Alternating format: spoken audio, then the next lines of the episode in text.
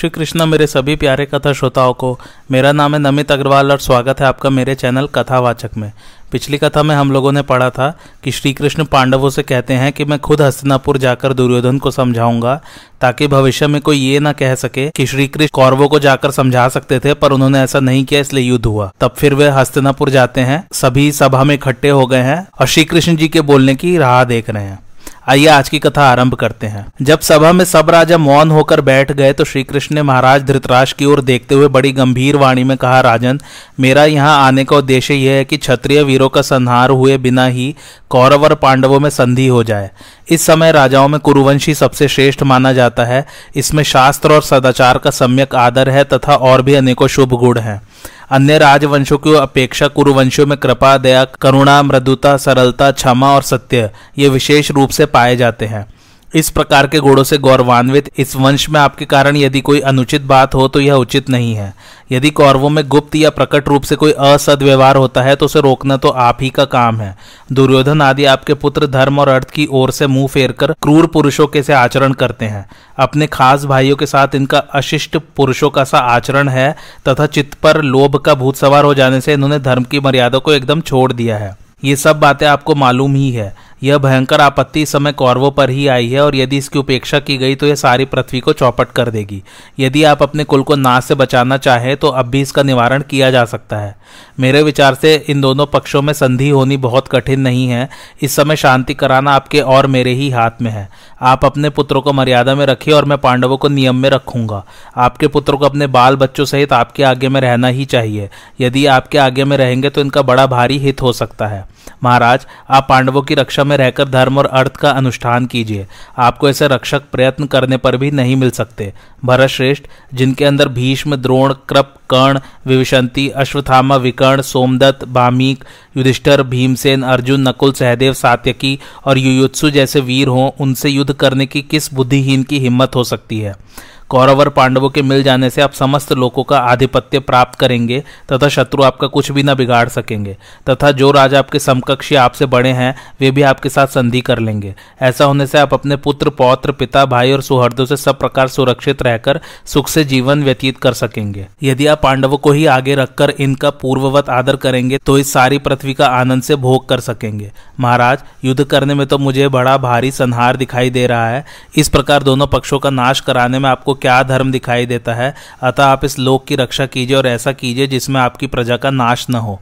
यदि आप सत्व गुण को धारण कर लेंगे तो सबकी रक्षा ठीक हो जाएगी। महाराज, पांडवों ने आपको प्रणाम कहा है और आपकी प्रसन्नता चाहते हुए यह प्रार्थना की है कि हमने अपने साथियों के सहित आपके आगे से ही इतने दिनों तक दुख भोगा है। हम बारह वर्ष तक वन में रहे हैं और फिर तेरहवा वर्ष जन समूह में अज्ञात रूप से रहकर बिताया है। वनवास की शर्त होने के समय हमारा यही निश्चय था कि जब हम लौटेंगे तो आप हमारे ऊपर पिता की तरह रहेंगे। हमने उस शर्त का पूरी तरह पालन किया है, इसलिए अब आप भी जैसा ठहरा था वैसा ही बर्ताव कीजिए। हमें अब अपने राज्य का भाग मिल जाना चाहिए। आप धर्म और अर्थ का स्वरूप जानते हैं, इसलिए आपको हमारी रक्षा करनी चाहिए। इसके सिवा आपके उन पुत्रों ने इन सभासदों से भी कहलाया है कि जहाँ धर्मज्ञ सभासद हो, वहाँ कोई अनुचित बात नहीं होनी चाहिए। यदि सभासदों के देखते हुए अधर्म से धर्म का और असत्य से सत्य का नाश हो तो उनका भी नाश हो जाता है। इस समय पांडव लोग धर्म पर दृष्टि लगाए चुपचाप बैठे हैं। उन्होंने धर्म के अनुसार सत्य और न्याय युक्त बात ही कही है। राजन, आप पांडवों को राज्य दे दीजिए, इसके सिवा आपसे और क्या कहा जा सकता है? इस सभा में जो राजा लोग बैठे हैं, उन्हें कोई और बात कहनी हो तो कहे। यदि धर्म और अर्थ का विचार करके मैं सच्ची बात कहूँ तो यही कहना होगा कि इन क्षत्रियों को आप मृत्यु के फंदे से छुड़ा दीजिए। भरत श्रेष्ठ, शांति धारण कीजिए, क्रोध के वश मत होइए और पांडवों को उनका यथोचित पैतृक राज्य दे दीजिए।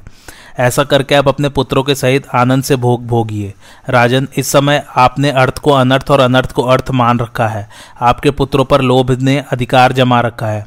आप उन्हें जरा काबू में रखिए। पांडव तो आपकी सेवा के लिए भी तैयार हैं और युद्ध करने के लिए भी तैयार हैं।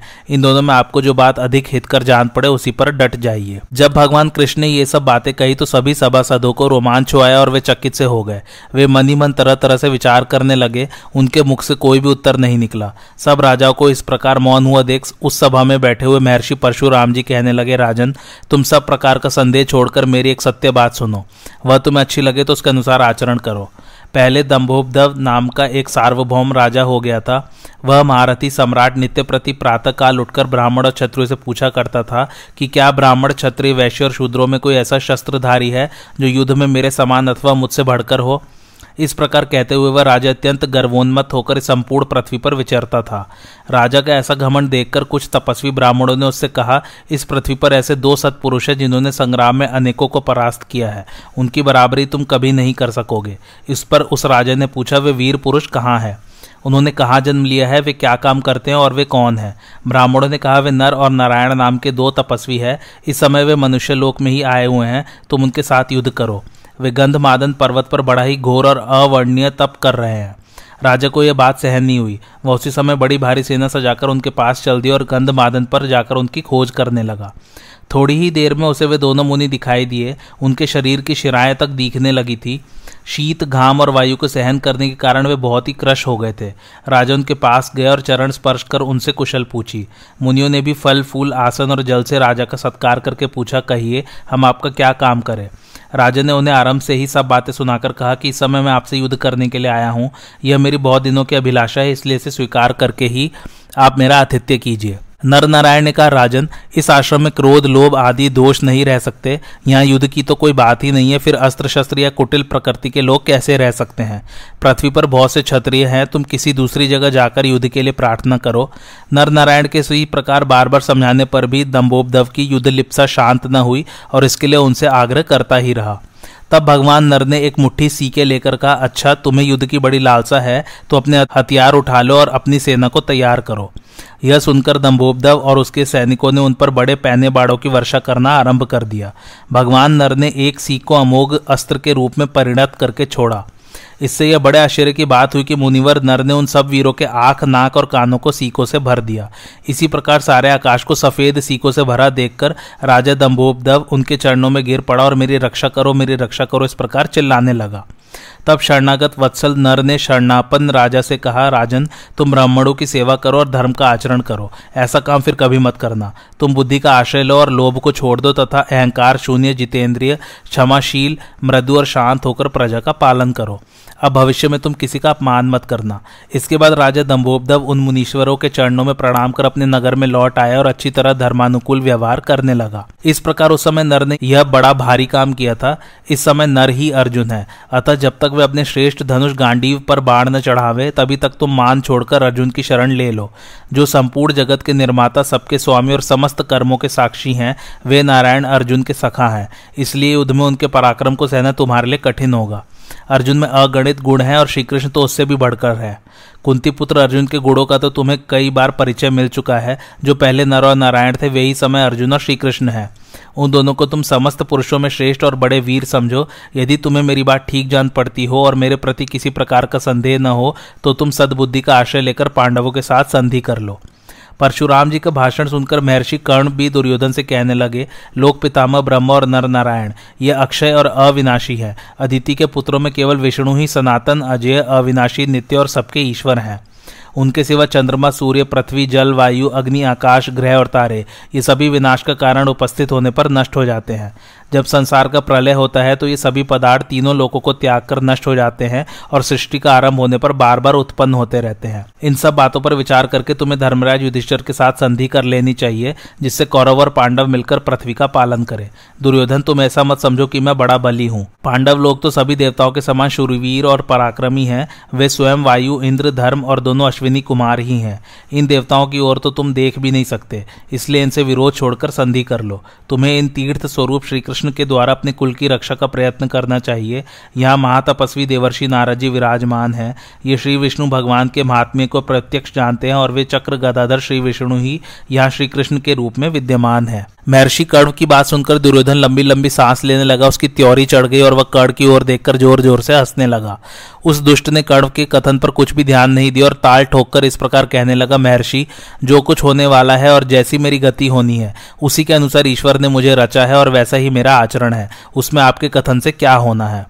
भगवान वेदव्यास, भीष्म और नारद जी ने भी दुर्योधन को अनेक प्रकार से समझाया। तब सब प्रकार के धर्म और अर्थ के रहस्य को जानने वाले श्री कृष्ण मधुर वाणी में दुर्योधन से कहने लगे, कुरुनंदन, मेरी बात सुनो। इससे तुम्हें और तुम्हारे परिवार को बड़ा सुख मिलेगा। तुमने बड़े बुद्धिमानों के कुल में जन्म लिया है, इसलिए तुम्हें यह शुभ काम कर डालना चाहिए। तुम जो कुछ करना चाहते हो, वैसा काम तो वे लोग करते हैं जो नीच कुल में पैदा हुए हैं तथा दुष्टचित क्रूर और निर्लज हैं। इस विषय में तुम्हारी जो हट है, वह बड़ी भयंकर अधर्म रूप और प्राणों की प्यासी है। उससे अनिष्ट ही होगा। उसका कोई प्रयोजन भी नहीं है और न वह सफल ही हो सकती है। देखो, पांडव लोग बड़े बुद्धिमान, शूरवीर, उत्साही, आत्मज्ञ और बहुश्रुत हैं। तुम उनके साथ संधि कर लो। इसी में तुम्हारा हित है और यही महाराज धृतराज, पितामह भीष्म, द्रोणाचार्य, विदुर, कृपाचार्य, सोमदत्त बामिक अश्वथामा विकर्ण, संजय, विविशांति तथा तुम्हारे अधिकांश बंधु बांधवों और मित्रों को भी प्रिय भी है। वे तुम्हारे खास भाई ही हैं, उन पर तुम्हें रोष नहीं रखना चाहिए। श्रेष्ठ पुरुष ऐसा काम करते हैं जो अर्थ, धर्म और काम की प्राप्ति कराने वाला हो, और यदि उससे इन तीनों की सिद्धि होने की संभावना नहीं होती तो वे धर्म और अर्थ को ही सिद्ध करने का प्रयत्न करते हैं। अर्थ, धर्म और काम ये तीनों अलग अलग हैं। बुद्धिमान पुरुष इनमें से धर्म के अनुकूल रहते हैं। मध्यम पुरुष अर्थ को प्रधान मानते हैं और मूर्ख कला के हेतुभूत काम के गुलाम बने रहते हैं। किंतु जो पुरुष इंद्रियों के वशीभूत होकर लोभवश धर्म को छोड़ देता है, वह दूषित उपायों से अर्थ और काम प्राप्ति की वासना में फंसकर नष्ट हो जाता है। अतः जो मनुष्य अर्थ और काम के लिए उत्सुक हो, उसे पहले धर्म का ही आचरण करना चाहिए। विद्वान लोग धर्म को ही त्रिवर्ग की प्राप्ति का एकमात्र कारण बताते हैं। तुम जो पांडवों की ओर मुँह मोड़कर किसी दूसरे के भरोसे अपनी रक्षा करना चाहते हो, तथा दुशासन, कर्ण और शकुनी के हाथ में अपने ऐश्वर्य सौंपकर पृथ्वी को जीतने की आशा रखते हो, सो याद रखो। ये तुम्हें ज्ञान, धर्म और अर्थ की प्राप्ति नहीं करा सकते। पांडवों के सामने इनका कुछ भी पराक्रम नहीं चल सकता। तुम्हें साथ रखकर भी ये सब राजा पांडवों की टक्कर नहीं झेल सकते।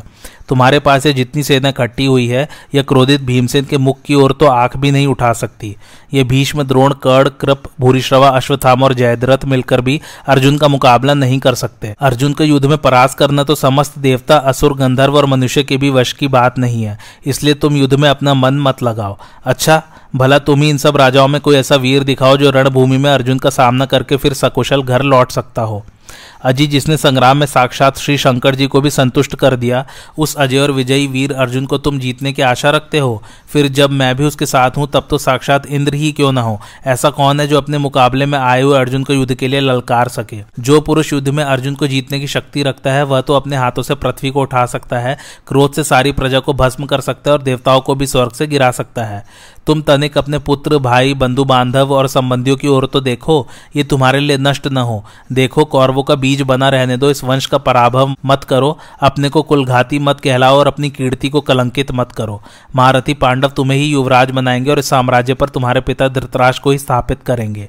देखो, बड़े उत्साह से अपने पास आती हुई राजलक्ष्मी का तिरस्कार मत करो और पांडवों को आधा राज्य देकर यह महान ऐश्वर्य प्राप्त कर लो। यदि तुम पांडवों से संधि कर लोगे और अपने हितैषियों की बात मानोगे तो चिरकाल तक अपने मित्रों के साथ आनंद पूर्वक सुख भोगोगे। अंत में राजा धृतराज कहने लगे, दुर्योधन, मेरी समझ में तो यह संधि करने का ही समय है, तुम इसे हाथ से मत जाने दो। देखो श्री कृष्ण संधि के लिए प्रार्थना कर रहे हैं और तुम्हारे हित की बात कह रहे हैं। इस समय यदि तुम इनकी बात नहीं मानोगे तो तुम्हारा पतन किसी प्रकार नहीं रुक सकेगा। ये अप्रिय बातें सुनकर राजा दुर्योधन ने श्रीकृष्ण से कहा, केशव, आपको अच्छी तरह सोच समझकर बोलना चाहिए। आप तो पांडवों के प्रेम की दुहाई देकर उल्टी सीधी बातें कहते हुए विशेष रूप से मुझे ही दोषी ठहरा रहे हैं। सो क्या आप बलाबल का विचार करके ही सर्वदा मेरी निंदा किया करते हैं? मैं देखता हूँ आप विदुर जी, पिताजी, आचार्य जी और दादाजी अकेले मेरे ही ऊपर सारे दोष लाद रहे हैं। मैंने तो खूब विचार कर देख लिया। मुझे अपना कोई भी बड़े से बड़ा या छोटे से छोटा दोष दिखाई नहीं देता। पांडव लोग अपने ही शौक से जुआ खेलने में प्रवृत्त हुए थे। उसमें मामा शकुनी ने उनका राज्य जीत लिया। इसी से उन्हें वन में जाना पड़ा। बताइए, इसमें मेरा क्या अपराध था? जो हमारे साथ वैर ठान कर वे विरोध कर रहे हैं। हम जानते हैं पांडवों में हमारा सामना करने की शक्ति नहीं है, फिर भी बड़े उत्साह के साथ वे हमारे प्रति शत्रुओं का सा बर्ताव क्यों कर रहे हैं? हम उनके भयानक कर्म को देखकर या आप लोगों की भीषण बातों को सुनकर डरने वाले नहीं हैं। इस प्रकार तो हम इंद्र के सामने भी नहीं झुक सकते। कृष्ण, हमें तो ऐसा कोई भी क्षत्रिय दिखाई नहीं देता जो युद्ध में हमें जीतने की हिम्मत रखता हो। भीष्म, द्रोण, कृप और कर्ण को तो देवता लोग भी युद्ध में नहीं जीत सकते। पांडवों की तो बात ही क्या है? फिर स्वधर्म का पालन करते हुए हम यदि युद्ध में काम ही आ गए तो स्वर्ग प्राप्त करेंगे। यह तो क्षत्रियों का प्रधान धर्म है। इस प्रकार यदि हमें युद्ध में वीरगति प्राप्त हुई तो कोई पछतावा नहीं होगा, क्योंकि उद्योग करना ही पुरुष का धर्म है। ऐसा करते हुए मनुष्य चाहे नष्ट भले ही हो जाए, किंतु उसे झुकना नहीं चाहिए। मुझ जैसा वीर पुरुष तो धर्म रक्षा के लिए केवल ब्राह्मणों को नमस्कार करता है, और किसी को तो कुछ नहीं समझता। यही छतरे का धर्म और यही मेरा मत है। पिताजी मुझे पहले जो राज्य का भाग दे चुके हैं, उसे मेरे जीवित रहते कोई ले नहीं सकता। मेरी बाल्यावस्था में अज्ञान या भय के कारण ही पांडवों को राज्य मिल गया था। अब वह उन्हें फिर नहीं मिल सकता। केशव, जब तक मैं जीवित हूँ, तब तक तो पांडवों को इतनी भूमि भी नहीं दे सकता, जितनी की एक बारीक सुई की नोक से छिद सकती है। दुर्योधन की बातें सुनकर श्री कृष्ण की त्योरी चढ़ गई, फिर उन्होंने कुछ देर विचार कर कहा, दुर्योधन, यदि तुम्हें वीर शैया की इच्छा है तो कुछ दिन अपने मंत्रियों के सही धैर्य धारण करो, तुम्हें अवश्य वही मिलेगी और तुम्हारी यह कामना पूर्ण होगी। पर याद रखो, बड़ा भारी जन संहार होगा, और तुम जो ऐसा मानते हो कि पांडवों के साथ मेरा कोई दुर्व्यवहार नहीं हुआ, सो इस विषय में यहाँ जो राजा लोग उपस्थित है, वे ही विचार करें। देखो, पांडवों के वैभव से जल भुनकर तुमने और शकुनी ने ही तो जुआ खेलने की खोटी सलाह की थी। जुआ तो भले आदमियों की बुद्धि को भ्रष्ट करने वाला है ही। जो दुष्ट पुरुष इसमें प्रवृत्त होते हैं, उनमें कला और क्लेश की ही वृद्धि होती है। और तुमने द्रौपदी को सभा में बुलाकर खुल्लम खुल्ला जैसी जैसी अनुचित बातें कही थी, अपनी भाभी के साथ ऐसी कुचाल क्या कोई भी कर सकता है? अपने सदाचारी अलोलूप और सर्वदा धर्म का आचरण करने वाले भाइयों के साथ कौन भला आदमी ऐसा दुर्व्यवहार कर सकता है? उस समय कर्ण, दुशासन और तुमने क्रूर और नीच पुरुषों के समान अनेकों कटु शब्द कहे थे। तुमने वार्णावत में बालक पांडवों को उनकी माता के सहित फूक डालने का बड़ा भारी यत्न किया था। उस समय पांडवों को बहुत सा समय अपनी माता के सहित छिपे छिपे एक चक्रा नगरी में रहकर बिताना पड़ा था। इसके सिवा विष देने आदि अनेकों उपायों से तुम पांडवों को मारने का यत्न करते रहे हो, परंतु तुम्हारा कोई उद्योग सफल नहीं हुआ। इस प्रकार पांडवों के प्रति तुम्हारी सर्वदा खोटी बुद्धि और कपटमय आचरण रहा है। फिर यह कैसे कहा जा सकता है कि महात्मा पांडवों के प्रति तुम्हारा कोई अपराध नहीं है। यदि तुम पांडवों को उनका पैतृक भाग नहीं दोगे तो पापात्मन, याद रखो, तुम्हें ऐश्वर्य से भ्रष्ट होकर और उनके हाथ से मरकर वह देना पड़ेगा। अपने इन हितैषियों की बातों को न मानकर तुम कभी सुख नहीं पा सकते। जिस समय भगवान कृष्ण यह सब बातें कह रहे थे, उस समय बीच ही में दुशासन दुर्योधन से इस प्रकार कहने लगा, राजन, आप यदि अपनी इच्छा से पांडवों के साथ संधि नहीं करेंगे तो मालूम होता है ये भीष्म द्रोण और हमारे पिताजी आपको मुझे और कर्ण को बांधकर पांडवों के हाथ में सौंप देंगे। भाई की यह बात सुनकर दुर्योधन का क्रोध और भी बढ़ गया और वह सांप की तरफ़ फुफकार मारता हुआ सभी का तिरस्कार कर वहाँ से चलने को तैयार हो गया। उसे जाते देख उसके भाई मंत्री और सब राजा लोग भी सभा छोड़कर चल दिए। श्री कृष्ण ने कहा, कुल की रक्षा के लिए एक पुरुष को, ग्राम की रक्षा के लिए कुल को, देश की रक्षा के लिए ग्राम को और अपनी रक्षा के लिए सारी पृथ्वी को त्याग देना चाहिए। इसलिए आप लोग भी दुर्योधन को कैद करके पांडवों से संधि कर लीजिए। इससे आपके कारण इन सब छत्रियों का नाश तो नहीं होगा। श्री कृष्ण की यह बात सुनकर राजा धृतराज ने विदुर से कहा, भैया, तुम परम बुद्धिमती गांधारी के पास जाओ और उसे यहाँ लेवा लाओ। मैं उसके साथ दुरात्मा दुर्योधन को समझाऊँगा। तब विदुर जी दीर्घ दर्शिनी गांधारी को सभा में ले आए। उससे धृतराज ने कहा, गांधारी, तुम्हारे यह दुष्ट पुत्र मेरी बात नहीं मानता। इसने अशिष्ट पुरुषों के समान सब मर्यादा छोड़ दी है। देखो, वह हितैषों की बात न मानकर इस समय अपने पापी और दुष्ट साथियों के सहित सभा से चला गया है। पति की बात सुनकर यशस्विनी गांधारी ने कहा, राजन, आप पुत्र के मुँह में फंसे हुए हैं, इसलिए इस विषय में तो आप ही अधिक दोषी हैं। आप ये जानकर भी कि दुर्योधन बड़ा पापी है, उसी की बुद्धि के पीछे चलते रहे हैं। दुर्योधन को तो काम, क्रोध और लोभ ने अपने चंगुल में फंसा रखा है, अब आप बलात् भी उसे इस मार्ग से नहीं हटा सकेंगे। आपने इस मूर्ख दुरात्मक कुसंगी और लोभी पुत्र को बिना कुछ सोचे समझे राज्य की बागडोर संभला दी, उसी का आप ये फल भोग रहे हैं। आप अपने घर में जो फूट पड़ रही है, उसकी उपेक्षा क्यों करते हैं? इस तरह सुजनों के फूटने पर तो शत्रु लोग आपकी हँसी करेंगे। देखिए, यदि साम या भेद से ही विपत्ति टल सकती हो तो कोई भी बुद्धिमान स्वजनों के दंड का प्रयोग क्यों करेगा? इसके बाद राजा धृतराष्ट्र और गांधारी के कहने से विदुर जी दुर्योधन को फिर सभा में लेवा लाए। दुर्योधन की आँखें क्रोध से लाल हो रही थी और वह सर्प के समान फुफकारे से भर रहा था। इस समय माता क्या कहती है, ये सुनने के लिए फिर राजसभा में आ गया। तब गांधारी ने दुर्योधन को झड़क कर संधि करने के लिए इस प्रकार कहा, बेटा दुर्योधन, मेरी यह बात सुनो, इससे तुम्हारा, तुम्हारी संतान का हित होगा तथा भविष्य में भी तुम्हें सुख मिलेगा। तुमसे तुम्हारे पिता भीष्म जी द्रोणाचार्य, कृपाचार्य और विदुर जी ने जो बात कही है, उसे तुम स्वीकार कर लो। माता के कहे हुए वाक्यों पर दुर्योधन ने कुछ भी ध्यान नहीं दिया और वह बड़े क्रोध से सभा को छोड़कर अपने दुष्ट बुद्धि मंत्रियों के पास चला आया।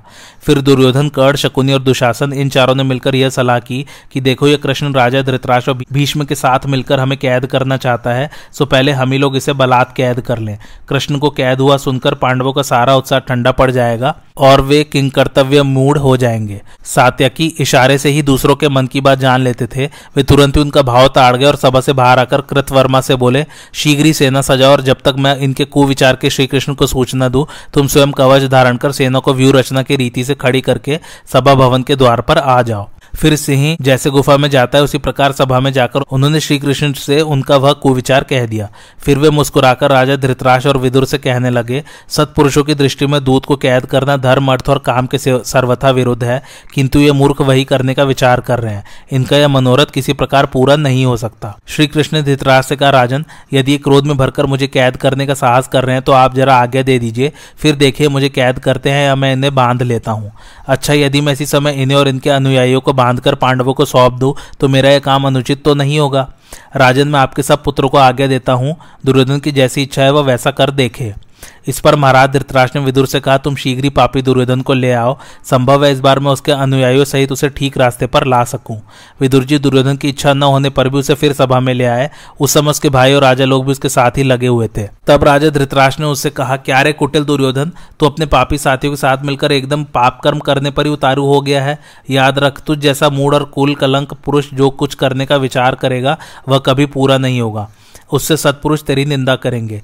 कहते हैं, तू अपने पापी साथियों से मिलकर इन श्री कृष्ण को कैद करना चाहता है, सो इन्हें तो इंद्र के सहित सब देवता भी अपने काबू में नहीं कर सकते। भगवान कृष्ण ने कहा, दुर्योधन, तुम जो अज्ञानवश यह समझते हो कि मैं अकेला हूँ और मुझे दबाकर कैद करना चाहते हो, सो याद रखो, समस्त पांडव और वृष्णि तथा अंधक वंशीय यादव भी यही है। वे ही नहीं, आदित्य, रुद्र, वसु और समस्त महर्षिगढ़ भी यही मौजूद है। ऐसा कहकर शत्रुदमन श्री कृष्ण ने अट्टहास किया। बस तुरंत ही उनके सब अंगों में बिजली सी कांति वाले अंगुष्ठाकार सब देवता दिखाई देने लगे। उनके ललाट देश में ब्रह्मा, वक्षस्थल में रुद्र, भुजाओं में लोकपाल और मुख में अग्निदेव थे।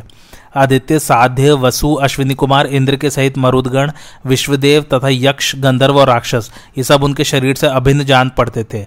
उनकी दोनों बुझाओं से बलभद्र और अर्जुन प्रकट हुए। उनमें धनुर्धर, अर्जुन दाहिनी ओर और हलधर बलराम बाई ओर थे। भीम, दुष्टर और नकुल सहदेव उनके पृष्ठ भाग में थे तथा प्रद्युमनादि, अंधक और वृष्णि वंशी यादव अस्त्र शस्त्र लिए उनके आगे दिख रहे थे। उस समय श्री कृष्ण के अनेकों भुजाएँ दिखाई देती थी। उनमें वे शंख, चक्र, गदा, शक्ति, शान, धनुष हल और नंदक खड़क लिए हुए थे। उनके नेत्र, नासिक और कर्ण रंध्रों से बड़ी भीषण आग की लपटे तथा रोम कूपों में से सूर्य की सी किरणें निकल रही थी। श्री कृष्ण के इस भयंकर रूप को देखकर सब राजाओं ने भयभीत होकर नेत्र मूंद लिए। केवल द्रोणाचार्य, भीष्म, विदुर, संजय और ऋषि लोग उसका दर्शन कर सके, क्योंकि भगवान ने उन्हें दिव्य दृष्टि दे दी थी। सभा भवन में भगवान का अद्भुत कृत्य देखकर देवताओं की दुंदुबियों का शब्द होने लगा तथा आकाश से पुष्पों की झड़ी लग गई। तब राजा धृतराज ने कहा, कमल नयन, सारे संसार के हितकर्ता आप ही हैं, अतः आप हम पर कृपा कीजिए, मेरी प्रार्थना की समय मुझे दिव्य नेत्र प्राप्त हो, मैं केवल आप ही के दर्शन करना चाहता हूँ, फिर किसी दूसरे को देखने की मेरी इच्छा नहीं है। इस पर भगवान श्री कृष्ण का कुरुनंदन तुम्हारे अदृश्य रूप से दो नेत्र हो जाए। जब सभा में बैठे हुए राजा ऋषि ने देखा कि महाराज धृतराज को नेत्र प्राप्त हो गए हैं तो उन्हें बड़ा ही आश्चर्य हुआ और वे श्री कृष्ण की स्तुति करने लगे। उस समय पृथ्वी डगमगाने लगी, समुद्र में खलबली पड़ गई और सब राजा बहुचक्के से रह गए। फिर भगवान ने उस स्वरूप को तथा अपनी दिव्य, अद्भुत और विचित्र विचित्र माया को समेट लिया। इसके पश्चात वे ऋषि से आगे ले सात्यकी और कृतवर्मा का हाथ पकड़े सभा भवन से चल दिए। उनके चलते ही नारद आदि ऋषि भी अंतर्धान हो गए। भगवान रथ पर सवार हुए, उनके साथ ही महारथी कृतवर्मा भी चढ़ता दिखाई दिया। इस प्रकार जब वे जाने लगे तो महाराज धृतराज ने कहा, जनार्दन, पुत्रों पर मेरा बल कितना काम करता है, यह आपने प्रत्यक्ष ही देख लिया।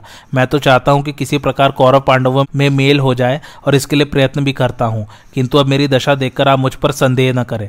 इस पर भगवान कृष्ण ने राजा धृतराज, द्रोणाचार्य, भीष्म विद्रुक कृपाचार्य और भामिक से कहा, इस समय कौरवों की सभा में जो कुछ हुआ है, वह आपने प्रत्यक्ष देख लिया, तथा यह बात भी आप सबके सामने ही की है कि मंदबुद्धि दुर्योधन किस प्रकार फोनक्कर सभा से चला गया था। महाराज धृतराज भी इस विषय में अपने को असमर्थ बता रहे हैं। अतः मैं आप सबसे आगे चाहता हूँ और राजा युधिष्ठर के पास जाता हूँ। उन्होंने भीष्म आदि प्रधान प्रधान कौरवों को विदा किया तथा कर्ण को रथ में बैठाकर सात्यकी के साथ चल दिए। भगवान के जाने पर कौरव लोग आपस में मिलकर उनके विषय में अनेकों अद्भुत और आश्चर्यजनक बातें करने लगे। नगर से बाहर आकर श्री कृष्ण ने कर्ण के साथ कुछ गुप्त बातें की और फिर उसे विदा करके घोड़े हाँक दिए। वे इतनी तेज़ी से चले कि उस लंबे मार्ग को बात की बात में तय करके उपलब्ध में पहुँच गए। इधर श्रीकृष्ण जब कर्ण को रथ में बैठाकर हस्तिनापुर से बाहर आए तो उन्होंने उससे तीक्ष्ण, मृदु और धर्मयुक्त वाक्यों में कहा, कर्ण, तुमने वेद वेदता ब्राह्मणों की बड़ी सेवा की है और उनसे परमार्थ तत्व संबंधी प्रश्न किए हैं। पर मैं तुम्हें गुप्त बात बताता हूँ। तुमने कुंती की कन्यावस्था में उसी के गर्भ से ही जन्म लिया है, इसलिए धर्मानुसार तुम पांडु के ही पुत्र हो। अतः शास्त्र दृष्टि से तुम ही राज्य के अधिकारी हो, तुम्हारे पितृपक्ष में पांडव और मातृ पक्ष में यादव। तुम मेरे साथ चलो, पांडवों को भी यह मालूम हो जाए कि तुम युधिष्ठर से भी पहले उत्पन्न हुए कुंती के पुत्र हो। फिर तो पाँचों पांडव, पाँचों द्रौपदी के पुत्र और अभिमन्यु तुम्हारे चरण छुएँगे। तथा पांडवों को पक्ष लेने के लिए एकत्रित हुए राजा, राजपुत्र और वृष्णि तथा अंधक वंश के सब यादव भी तुम्हारा चरण वंदन करेंगे। मेरी इच्छा है कि धौम्य मुनि आज ही तुम्हारे लिए होम करें और चारों वेदों के ज्ञाता ब्राह्मण लोग तुम्हारा अभिषेक करें। हम सब लोग भी मिलकर तुम्हारा ही राज्य अभिषेक करेंगे। धर्मपुत्र राजे तुम्हारे युवराज होंगे और हाथ में श्वेत चवर लेकर तुम्हारे पीछे रथ पर बैठेंगे। तुम्हारे मस्तक पर भीमसेन बड़ा भारी श्वेत छत्र लगाएँगे। अर्जुन तुम्हारा रथ हाकेंगे। अभिमन्यु सर्वदा तुम्हारे पास रहेगा। तथा नकुल, सहदेव, द्रौपदी के पाँच पुत्र, पंचाल राजकुमार और महारथी शिखंडी तुम्हारे पीछे चलेंगे। मैं भी तुम्हारे पीछे ही चला करूँगा। इस प्रकार अपने भाई पांडवों के साथ तुम राज्य भोगो तथा जप, होम और तरह तरह के मंगल कृत्यों का अनुष्ठान करो। आज की कथा यही समाप्त होती है। कैसी लगी आप लोगों को मेरी कथा? मुझे कमेंट करके ज़रूर बताइए और मेरे चैनल कथावाचक को लाइक शेयर और सब्सक्राइब ज़रूर कीजिए। थैंक्स फॉर वॉचिंग धन्यवाद।